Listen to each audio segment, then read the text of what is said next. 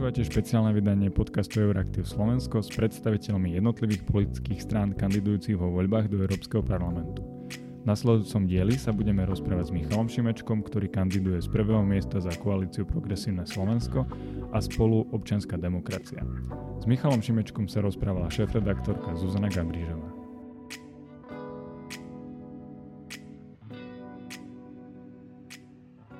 Progresívne Slovensko a spolu zverejnili uh, svoj program do európskych volieb. A tým, že je to váš spoločný program, koľko kompromisu bolo pri tvorbe tohto programu? Nie veľa. Um, cel, celkom málo v tým, že my samozrejme sme dva samostatné subjekty, Progresívne Slovensko a spolu, aj sme vznikli ako dva samostatné subjekty a dokonca v niektorých veciach máme odlišné názory.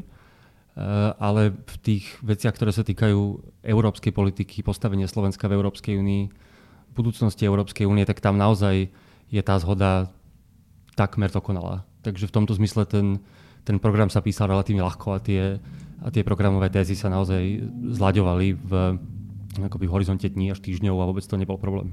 Uh-huh. Uh, v úvode toho programu uh, píšete, že doterajší politici nedokázali využiť príležitosti, ktoré Slovensku členstvo v EU ponúka. A je tam veta, ktorá hovorí, že väčšina ľudí si neužíva ani nemecké platy, ani rakúsku kvalitu potravín, ani škandinávské nemocnice a školy. Uh, možno relevantná výčitka by bola, že či sú toto naozaj veci, ktoré vyplývajú z nevyužitých šancí členstva v EÚ.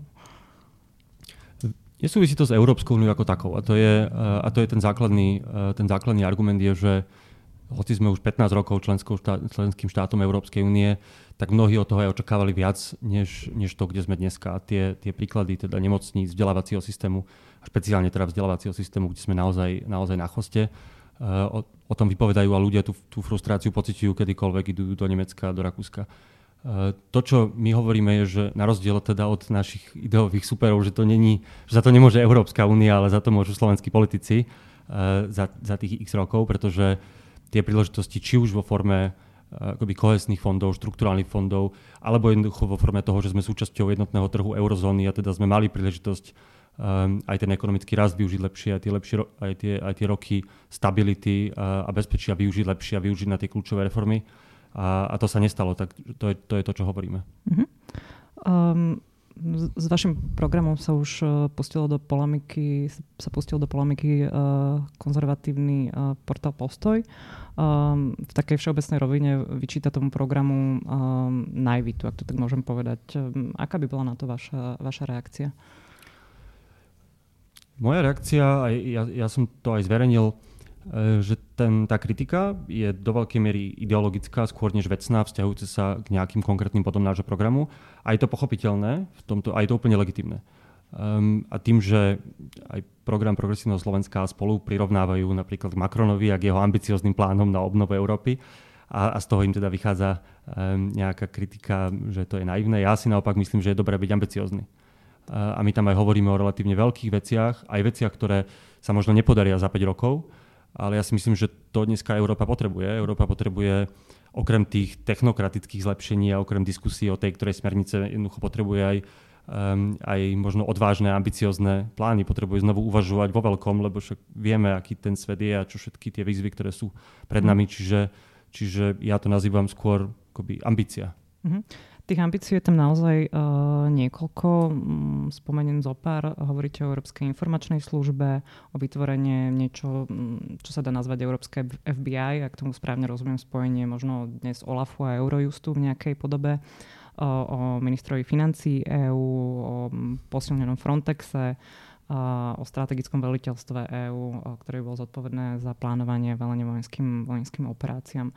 Um, je niečo z tohto vôbec uh, niečo, čo je realizovateľné do, pi- no, do 5 rokov? Mm-hmm. Nie, niektoré z tých vecí sú realizovateľné, niektoré sú samozrejme na, uh, na, na dlhšiu debatu aj na hľadanie zhody v rámci, uh, v rámci členských krajín. Myslím si, že napríklad uh, rozšírenie pôsobnosti Európskeho prokurátora na colné podvody, prípadne organizovaný zločiny, niečo, čo, čo môže byť realizovateľné úplne pokojne, keď sa na tom nájde zhoda aj, uh, aj v najbližších 5 rokoch. Mm. Strategické veliteľstvo je tiež niečo, o čom sa rozpráva už dlho um, v kontexte aj vzniku PESKA a v kontexte toho nového záujmu o európsku obranu. To si tiež myslím, že je niečo, čo je realizovateľné.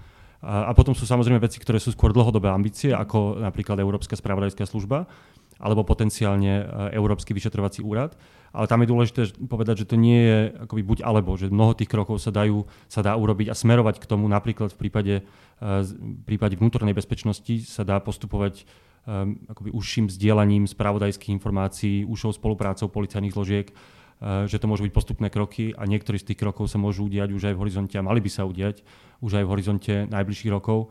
A jednoducho preto, lebo to je niečo, čo aj európsky občania podporujú.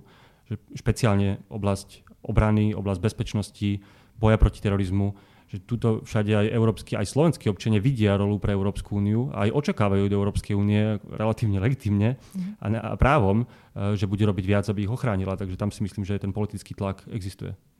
Vy tej bezpečnosti v tom programe naozaj venujete relatívne veľký, veľký priestor. Čo je z vášho pohľadu taká najbezprostrednejšia bezpečnostná hrozba pre EU dnes? No, akoby celkovo sa dá povedať, že bezpečnostná situácia, um, v ktorej sa dneska Európa nachádza, je, je dramaticky horšia, než bola ešte pred 10 rokmi, než sme si vôbec vedeli predstaviť, že Európska únia je dneska obkolesená či už konfliktami ako, ako na východe, alebo rozpadávajúcimi sa štátmi ako na Blízkom východe. A, a to, je nič, to je úplne iné, iné mentálne nastavenie, ktoré dnes musíme mať, než sme mali treba pred 10 rokmi. A čo sa týka Slovenska aj vzhľadom na našu polohu, a vzhľadom na naše dejiny, tak tá hrozba, ktorá sa asi nás najviac dotýka, je, jednoducho agresívna ruská zahraničná bezpečnostná politika vo východnej Európe a predovšetkým jej, alebo teda ruské snahy podkopať jednotu a demokratické inštitúcie európskych štátov. To je niečo, čo sa, čo sa nás dotýka asi najviac, ale to neznamená, že to je jediná hrozba. Samozrejme potom sú, eh, potom sú aj hrozby globálne, vzostup nových mocností, ako napríklad Čína, o tom sa teraz veľa hovorí, a celkovo mám pocit, že, že Európania naozaj už dneska žijú v inom svete a treba si to trochu uvedomiť, že um, a, a treba, treba na to proste prijať rozhodnutia, ktoré sa týkajú aj užšej spolupráce v obrane a bezpečnosti. Uh-huh. Ten program je naozaj vo všeobecnosti veľmi proeurópsky, taký asi aj mal byť, ale je možno na dnešnej EÚ niečo, čo vás vyrušuje, čo je zásadne zle? Uh-huh. Tak oni aj tie návrhy, ktoré, e, ktoré tam predkladáme, práve práve vychádzajú z toho, čo nefunguje. Um, a to si myslím, že každý z nás vidí, aj však aj Slováci, aj obč- vidia, že, že v mnohých veciach Európska únia jednoducho zlyhala. Zlyhala v roku 2015 v migračnej kríze. Bola na to totálne nepripravená a ten chaos, ktorý tu vtedy panoval, sa nesmie opakovať. Celkom zjavne zlyhala aj v, aj v tej uh, kríze eurozóny, že sme jednoducho nemali tie inštitúcie a tie nástroje, uh, ktoré bolo treba, aby sme, aby sme tú krízu lepšie zvládli a z toho vychádza aj ten program, že samozrejme, že nie je dokonalá. Samozrejme, že v takých veciach ako ochrana vonkajších hraníc, v takých veciach ako, ako makroekonomická stabilita v eurozóne, proste musíme robiť viac. Tam, um, tam nie je o tom sporu a tomuto smeruje ten náš program. No a potom samozrejme um, si myslí, a ja osobne mám pocit, že um, aj nám to ľudia na, hovoria aj v kampani, že je tá Európska únia proste ťažkopádna v rozhodovaní, je vzdialená občanom, to rozhod- tie rozhodnutia sú vzdialené občanom často nie sú ani dostatočne transparentné. A to je tiež niečo, čo, čo mne napríklad sa na Európskej únii nepáči. Keď sa bavíme o tej ťažkopádnosti, tak to je ideál, krásny príklad je zahraničná politika, kde sa Európska únia, kým jednoducho dospie k nejakému spoločnému rozhodnutiu, tak medzi tým už sa udeje toľko vecí, že už na tom nezáleží. Mm. A čo sa týka tej, um, akoby tej väzby medzi, medzi, medzi ľuďmi, medzi občanmi a tými rozhodnutiami, tak Eh, tam sa mi zdá, že mm, napríklad transparentnosť rozhodovania v Rade EÚ alebo v Európskej rade, eh, možno posilnenie mm, demokratickej legitimity alebo proste síly Európskeho parlamentu ako jediného voleného orgánu Európskej únie. To sú všetko veci, ktoré, by som, ktoré si myslím, že sa dajú zlepšiť na Európskej únii. Uh-huh. Tá transparentnosť rozhodovania rady je niečo, čo kritizoval Európsky parlament a jeden z tých, um, z tých požiadav, požiadaviek, ktoré Európsky parlament na radu mal, bola aby sa ustúpilo od hlasovania konsenzom alebo dosahovania rozhodnutí na rade konsenzom a radšej sa v každom prípade hlasovalo, že by to istým spôsobom zvýšilo um, dohľadateľnosť rozhodnutí jednotlivých krajín, ak sa postavili ku konkrétnym, konkrétnym otázkam. Je to niečo, čo je, čo je želateľné podľa vás? Ja si myslím, že určite záleží od oblasti, mm. ale v niektorých oblastiach, špeciálne ja som spomenul zahraničnú politiku, uh, ja si myslím, že tam by to malo smerovať jednak kvôli tej transparentnosti, mm ale aj kvôli tomu, aby, sa, aby sme boli akcieschopní, aby sa vedeli rozhodnutia príjmať a aby jeden alebo dva štáty neblokovali spoločnú, mm. európsku, spoločnú európsku akciu v zahraničnej politike. To, to podľa mňa platí asi najviac mhm. dneska. Mm. Čiže tam, tam si viete predstaviť to, že v zahraničnej politike by sme prešli z súčasnej jednomyselnosti na hlasovanie kvalifikovanou väčšinou? Už, už v niektorých, v niektorých častiach zahraničnej politiky, Niek- že dneska platí kvalifikovaná väčšina, ale, ale podľa mňa by sme to kľudne mohli rozšíriť. Uh-huh.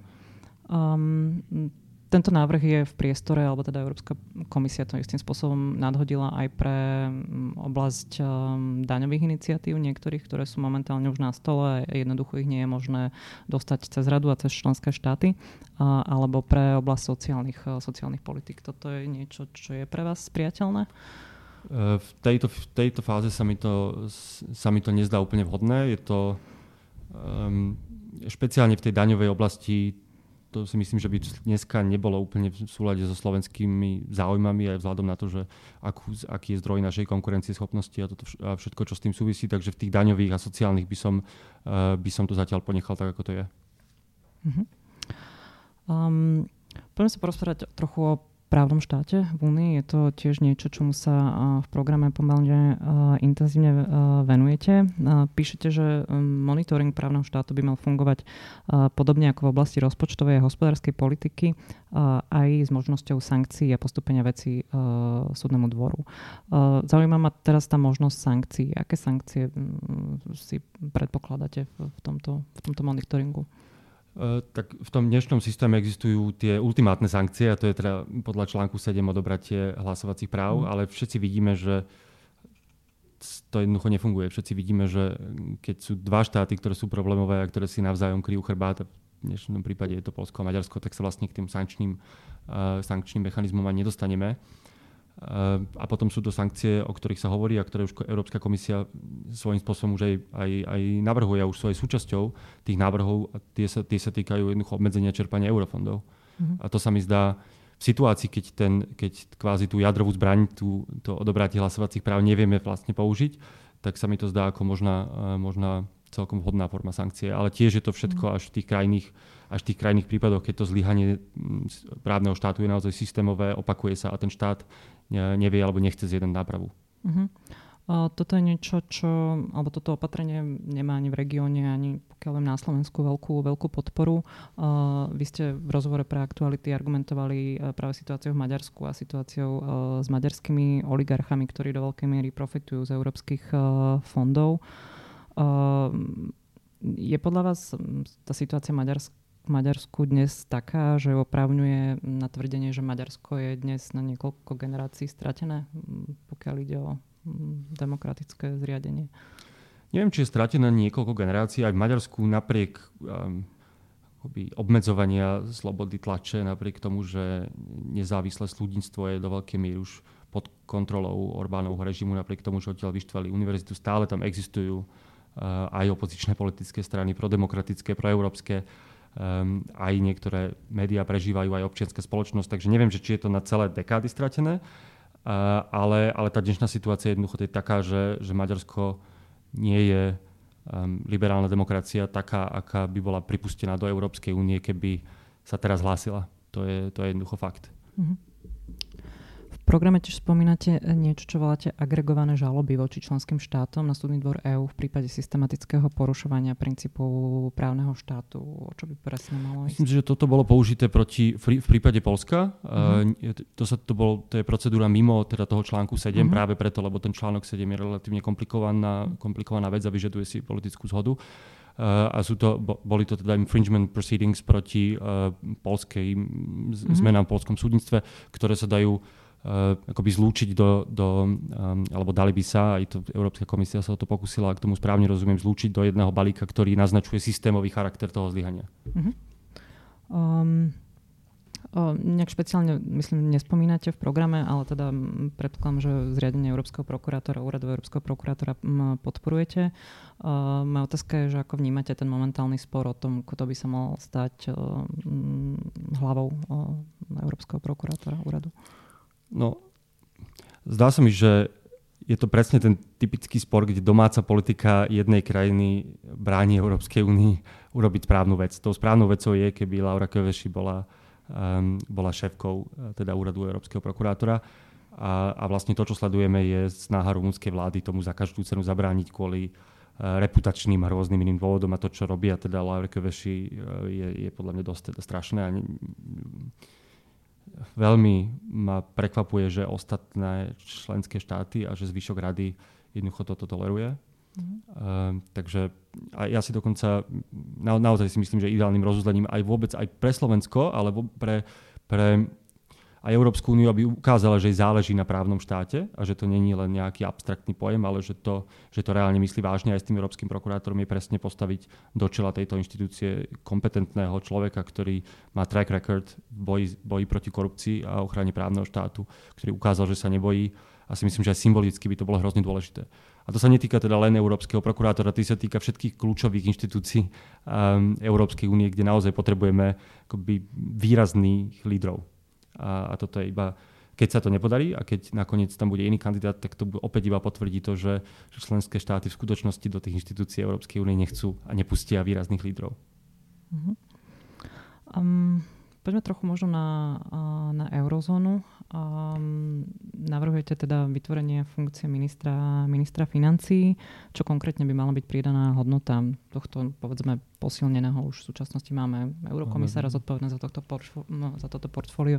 Um, čo by mala byť pridaná hodnota, alebo čo navyše by mal dostať do kompetencií tento hmm. minister financí? Um, to, čo navrhujeme, a je to, je to jeden z návrhov, o ktorých sa, o ktorých sa často hovorí, uh, je to postavenie kvázi ministra financí európskeho podobné inštitúciálne, ako má, eh, ako má dneska Federica Mogherini.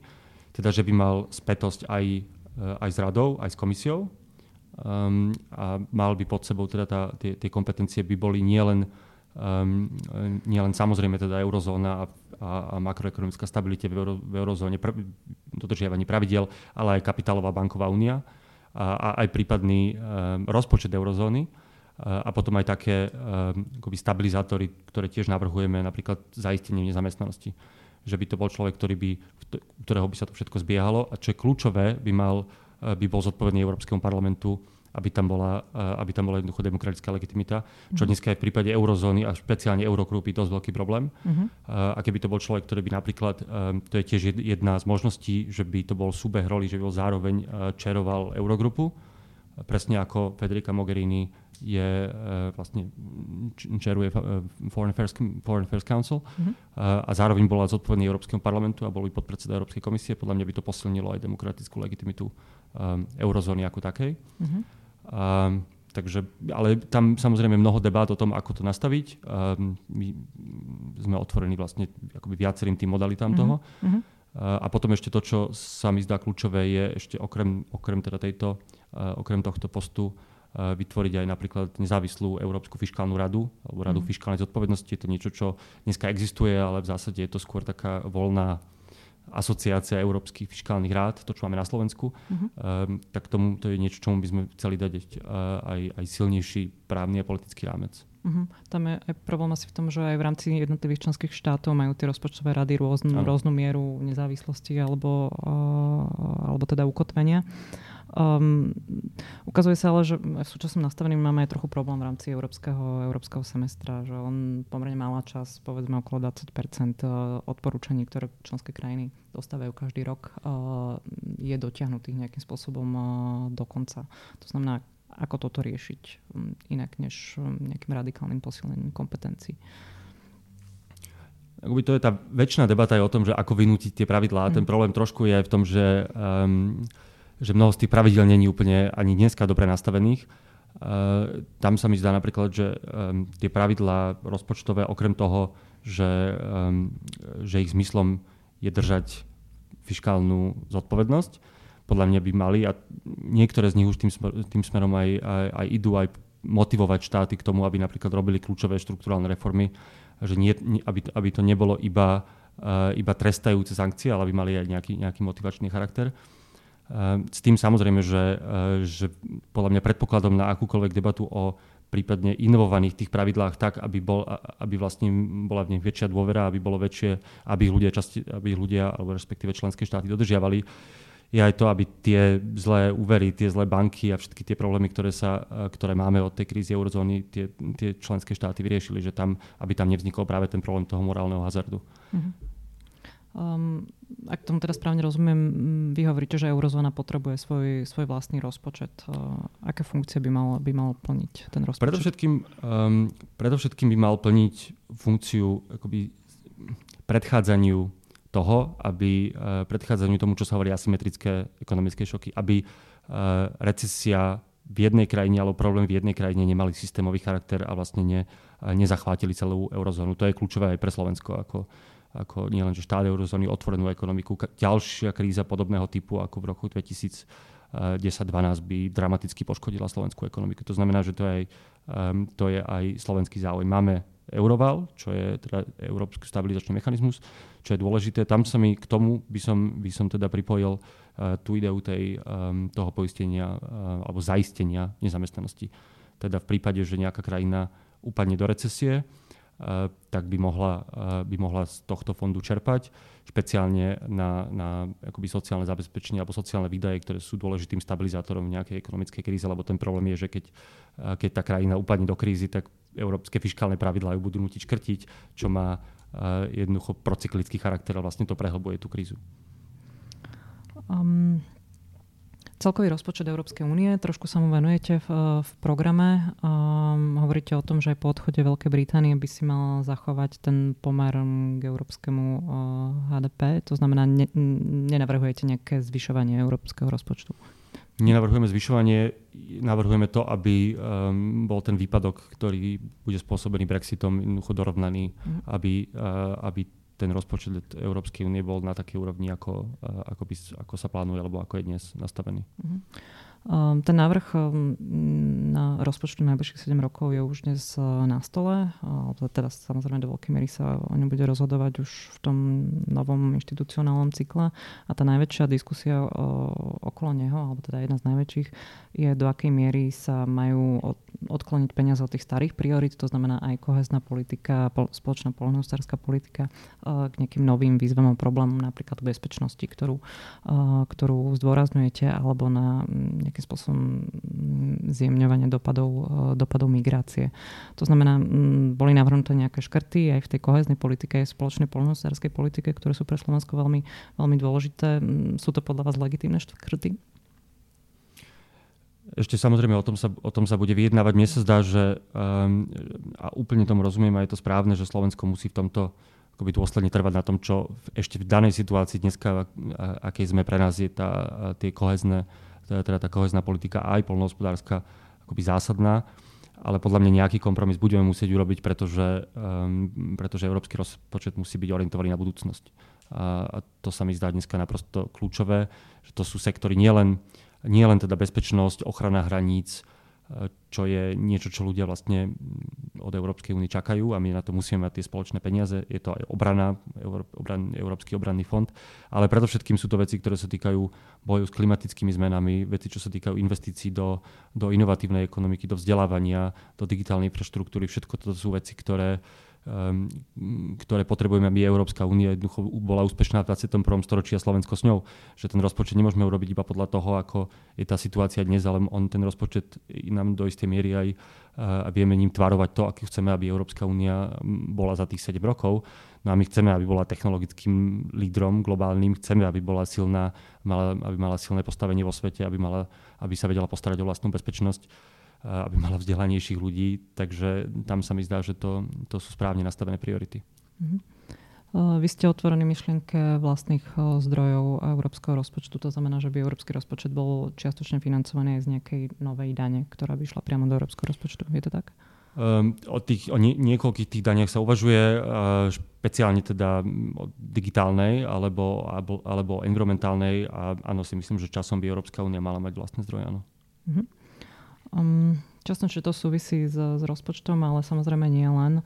Uh, je princíp uh, solidarity v Európskej únie, veľa sa o ňom rozpráva, veľa o ňom diskutujeme. Uh, problém s ním trochu je, že uh, každý ho chápeme, chápeme inak. Uh, to potom sa ukazuje v mnohých veľ, tých uh, témach, ktoré nás v Európskej únii rozdeľujú, počnúť s peniazmi cez, cez migráciu. Ako vy chápete princíp solidarity v EU? Aké by mal mať, uh, mal mať podoby? Pýtam sa aj preto, lebo um, keď som sa túto otázku napríklad pýtala po um, uh, po kríze v eurozóne, tak um, som často dostala od slovenských politikov odpoveď, že um, solidarita by mala pokrývať uh, vtedy, keď ide o udalosti, ktoré môžeme nazvať, že bis major, hej, um, okolnosti, ktoré sa dejú bez toho, že by sme k ním prispievali. Um, z môjho pohľadu takáto, um, takáto situácia je aj migračná kríza, ne, ne, neočakávaná. To znamená, preto sa pýtam na to, že ako, ako si ju pre seba, či už pre seba individuálne alebo, alebo v strane definujete. Mm-hmm. Je pravda, že solidarita už sa stala špeciálne po migračnej kríze také handlivé slovo, že to už um, kedysi je kľúčová hodnota um, Európskej únie a to, čo nás vlastne um, drží pohromade, tá idea, že sme v tom spolu a že nielen, že spolu využívame tie benefity voľného trhu a, a Schengenu, ale že keď sa niečo stane, tak budeme spolu znášať aj tie, aj tie náklady a prekonávať tie krízy. A dneska už, um, keď sa povie solidarita, tak všetci si to okamžite spoja iba s tým, že kvóty a že to je vlastne hrozne zlé slovo. Ja si myslím, že sa k tomu slovu treba vrátiť. Ja si myslím, že to je pre fungovanie Európskej únie nie, nie len, že nevyhnutnosť, ale je to vyjadrením toho, čo Európska únia je, že sme, že, um, že sme Európania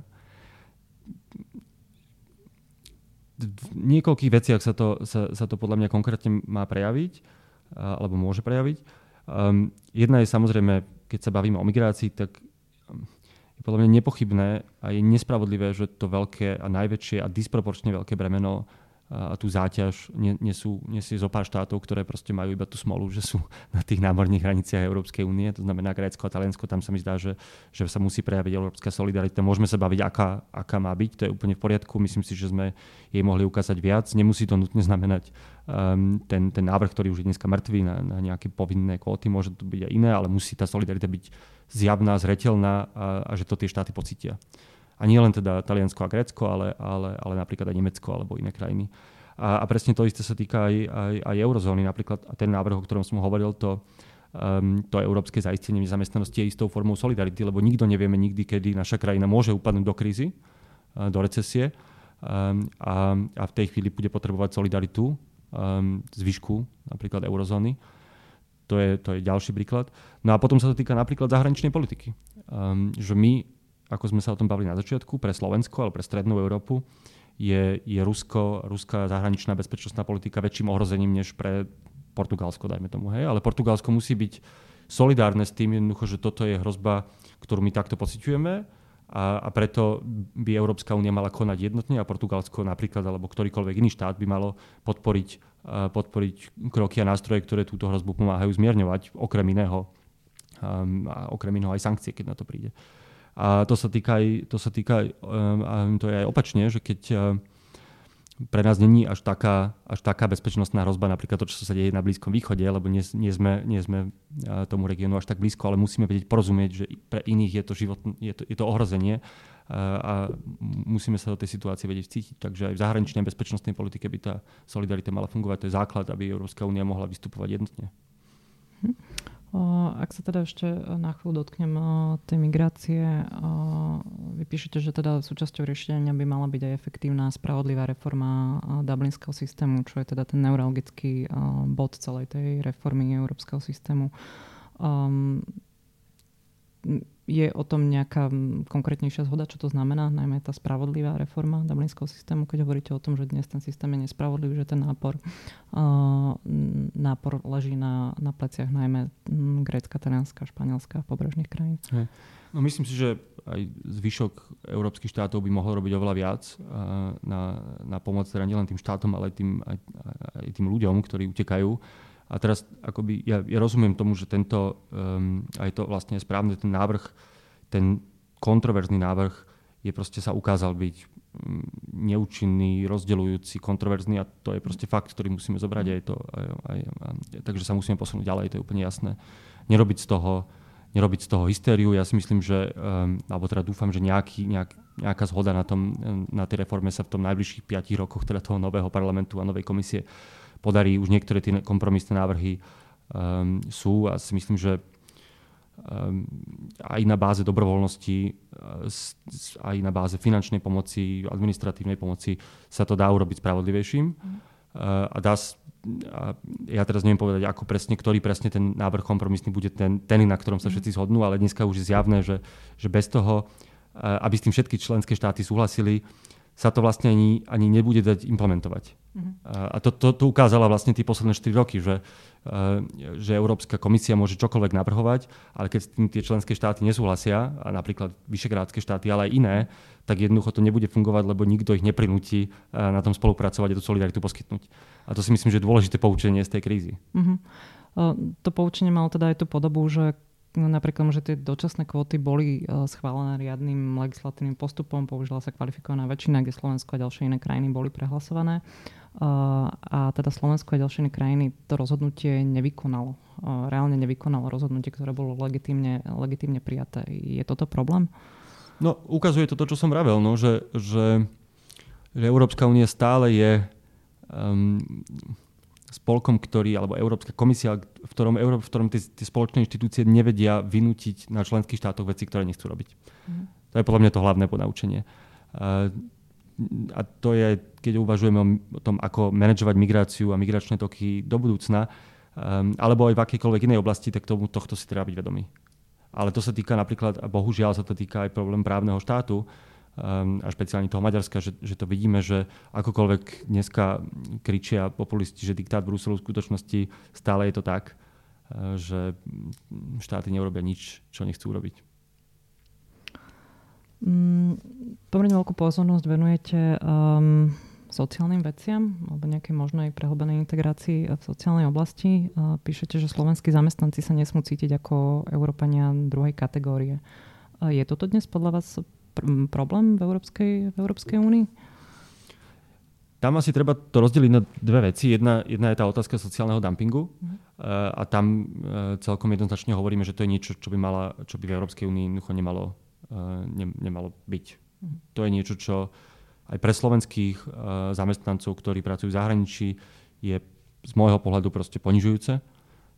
Z môjho pohľadu proste by mala naozaj tá, tá zásada, že rovnaká rovnaká pláca na rovnakom mieste za rovnakú, za, za rovnakú prácu proste fungovať. A konec koncov sa to bude, bude to chrániť aj Slovensko do budúcna, však už aj dneska k nám, chodí, k nám chodí legálne pracovať plno, plno ľudí z jednak iných členských štátov Európskej únie, napríklad z Rumunska, ale jednak z členských štátov mimo Európskej únie. Čiže to je niečo, čo chráni aj slovenský pracovný trh. A do, ale, ale celkovo si myslím, že tá nerovnosť Ehm, vnútri Európskej únie, čo sa týka životnej úrovne a do istej miery aj miest, je potenciálne politicky obrovský problém. Um, a, už to vlastne aj vidíme, všetky tie spory okolo tej smernice o vyslaných pracovníkov, všetky tie, konec koncov Brexit je toho dobrý príklad a jeden z tých, jeden z tých zdrojov vlastne odporu voči Európskej únii v Británii bol presne to, že, um, že zamestnanci zo Strednej Európy jednoducho prac, berú prácu, pra, lebo pracujú za nižšiu mzdu, všetko toto, čo súvisí s tou nerovnosťou. Aj pre nás je to problém, pretože nám odchádzajú, nám odchádzajú ľudia na západ a aj pre tie západné štáty je to problém politický, pretože majú pocit, že im to deformuje pracovný trh. A teraz je, v dnešnej situácii samozrejme Európska únia nemá silné kompetencie v oblasti sociálnej politiky a už vôbec nie mzdovej a to je, to je niečo, čo teraz úplne nie je na programe dňa, eh, ale, ale podľa mňa ten, akoby ten smer, ktorým sa vydalo v posledných rokoch EÚ, e, sociálny pilier, zadefinovať nejaké minimálne štandardy, na ktorých sa vieme, na ktorých sa vieme zhodnúť, podľa mňa je, je do budúcnosti bude nevyhnutný a prospeje aj západnej Európe, aj nám. Uh-huh. Tie minimálne štandardy by mali byť uh, záväzné? Uh, v tejto chvíli si myslím, že uh, niektoré áno, niektoré uh-huh. nie. Um,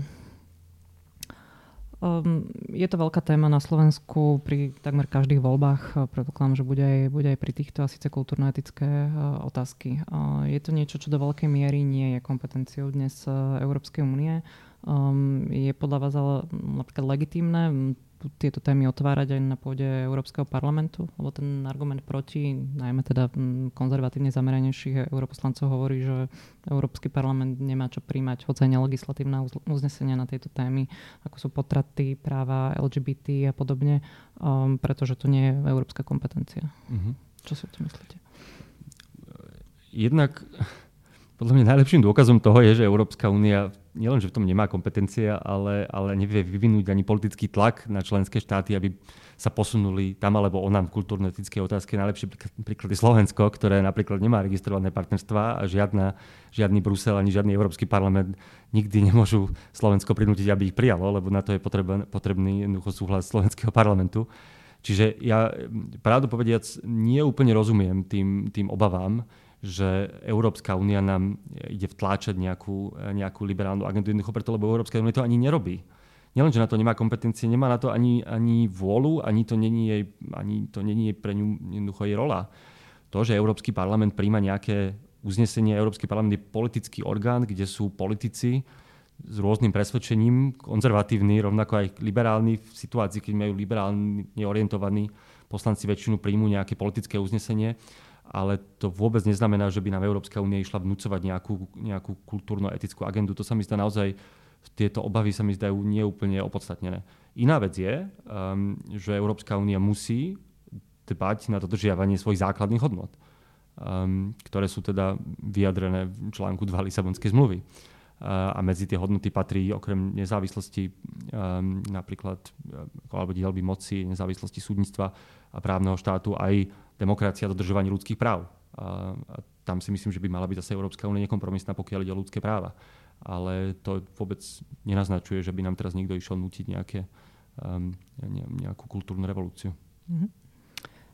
Eh, jednou z takých posledných veľkých tém tohto parlamentu, eh, ktoré aj teda odhlasoval, bola reforma autorského práva eh, v Európskej únii a smernica o copyrighte.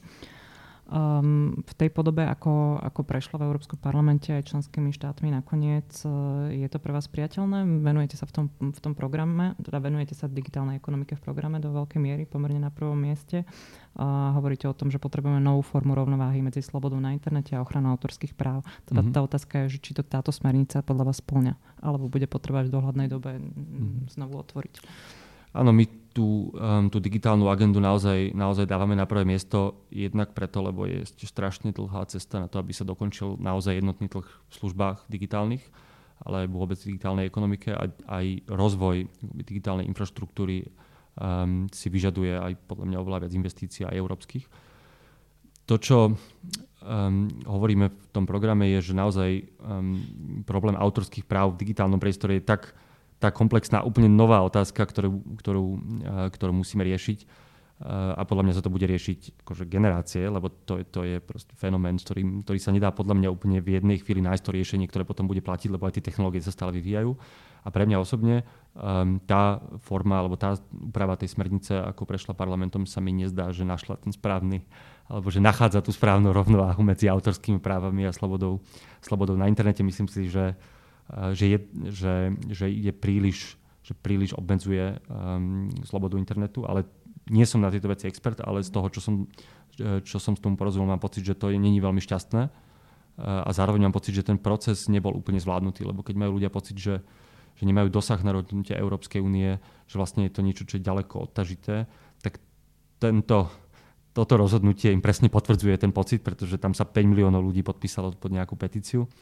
Um, bolo to, naozaj to vyvolalo veľký záujem ľudí, um, tá, tá debata o tej smernici a, ten, a týchto ľudí vlastne nakoniec Európsky parlament, alebo však nie on, ale európske inštitúcie tak trochu odignorovali, čo, čo samo o sebe podľa mňa není, uh, není správne.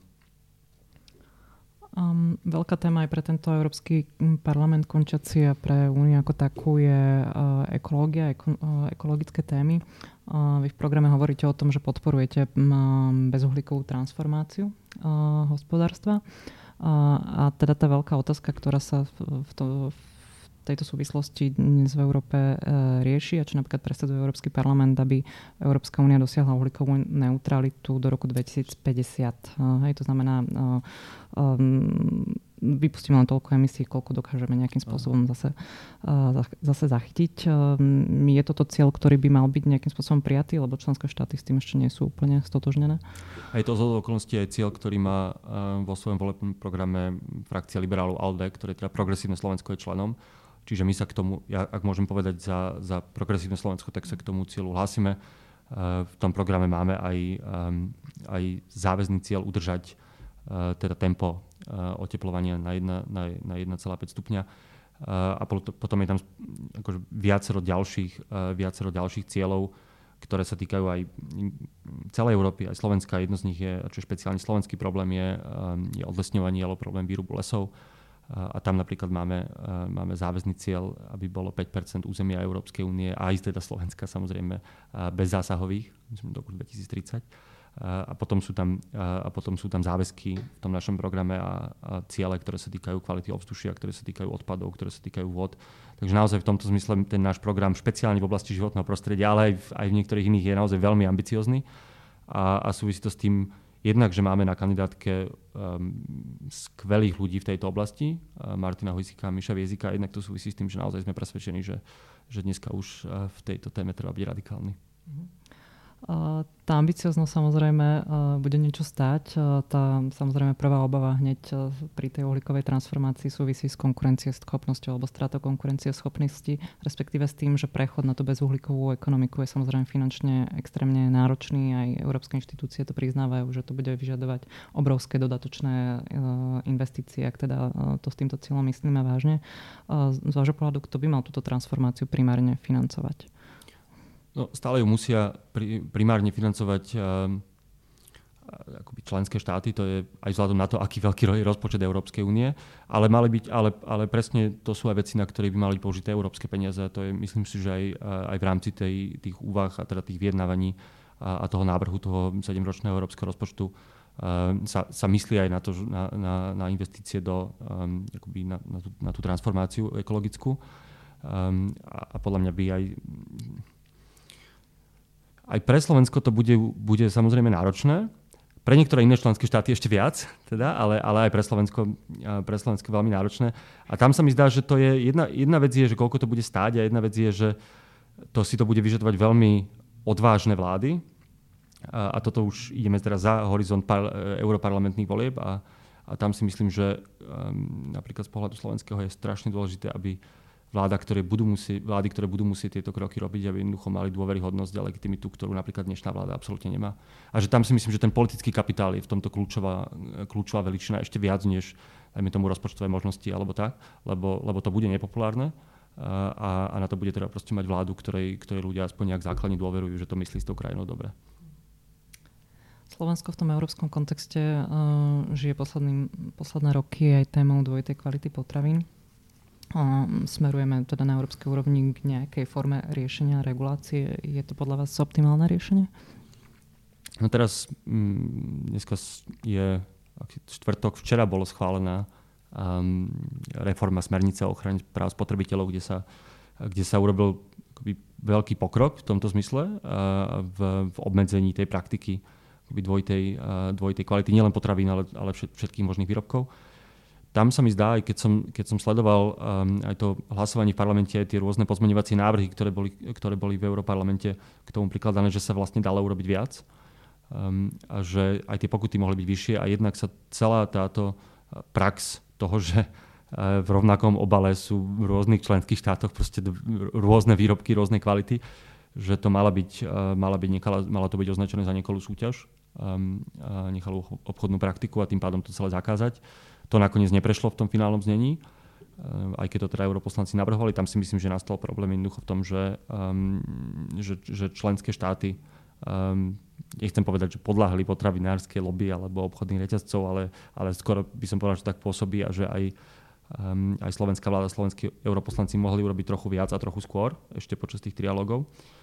Uh, ale tuto naozaj treba povedať, že mnohí aj euroskeptickí mm, naladení politici a aj kritici Európskej únie vlastne hovoria, že, že pozrite sa na tú dvojitú kvalitu potravín, že zase nás, um, nás tej strednej Európe um, jednoducho berú za, za druhoradých občanov a, a za ten odblok chudobný, ktorý môžu predávať tú zlú čokoládu.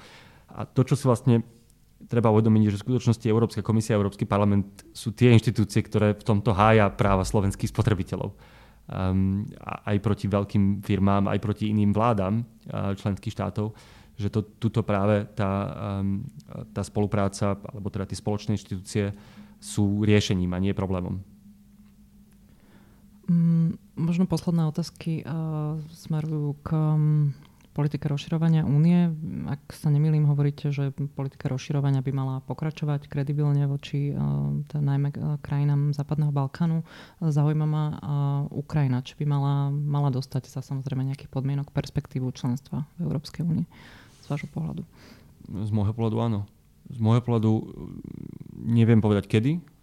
Myslím si, že teraz to není úplne na programe dňa. Nie, uh, ale si myslím, že, um, že ak Ukrajina splní všetky tie prísne podmienky, ktoré sa vyžadujú a pred ňou stojí naozaj veľa, veľa roboty, a nie len v témach ako boj proti korupcii, ale, ale, ale aj mnohých iných. A odhľadnúť teda od toho konfliktu, ktorú, ktorý Rusko stále, Rusko stále živí na východe Ukrajiny, tak um, pre Slovensko je, je v našom životnom záujme, aby Ukrajina bola stabilný, demokratický um, a ekonomicky prosperujúci štát. A to sa najlepšie, aj to vieme aj sami, že tomu sa najlepšie dopracujeme jednoducho procesom európskej integrácie.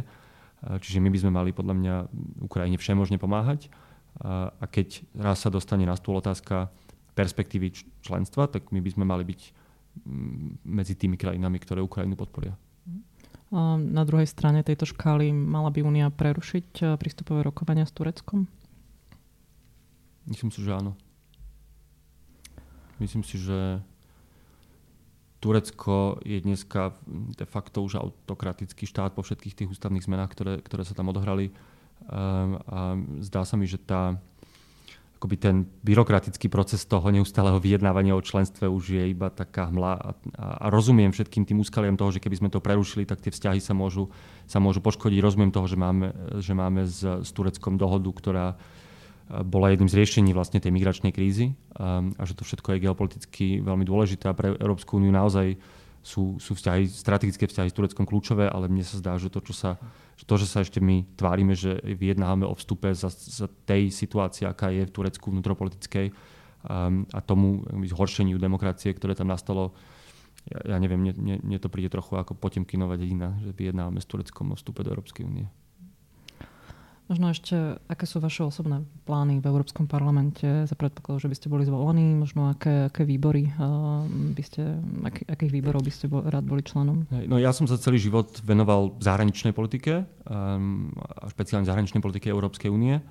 Čiže pre mňa prirodzene nejakým spôsobom prichádza do úvahy zahraničný výbor, ale zároveň sa mi zdá, že aj v kontexte všetkoho toho, čo sme sa rozprávali, um, o tom, aké je dôležité dneska brániť tie základné hodnoty Európskej únie, právny štát um, a o tom, aká exponovaná silná téma je Schengen, migrácia, Európsky prokurátor, všetko toto, tak, tak, uh, tak rovnako by som zvažoval um, účasť vo výbore LIBE pre, pre osobné slobody. A, takže toto by boli dva výbory, ktorým by som sa, o ktoré by som, kde by som sa uchádzal o členstvo. Tento podcast vyšiel vďaka podpore Európskeho parlamentu. Ďalšie naše podcasty nájdete na stránke www.euraktiv.sk lomka podcasty, dennom newsletteri našho portálu Euraktiv Slovensko alebo si ich môžete vypočuť na platformách SoundCloud, Podbean, Apple Podcasty, Google Podcasty, Stitcher alebo v streamovacej službe Spotify. Ak sa vám náš podcast páčil, nezabudnite ho ohodnotiť a zdieľať s priateľmi. Tento podcast pripravili Zuzana Gabrižová a Štefan Bako.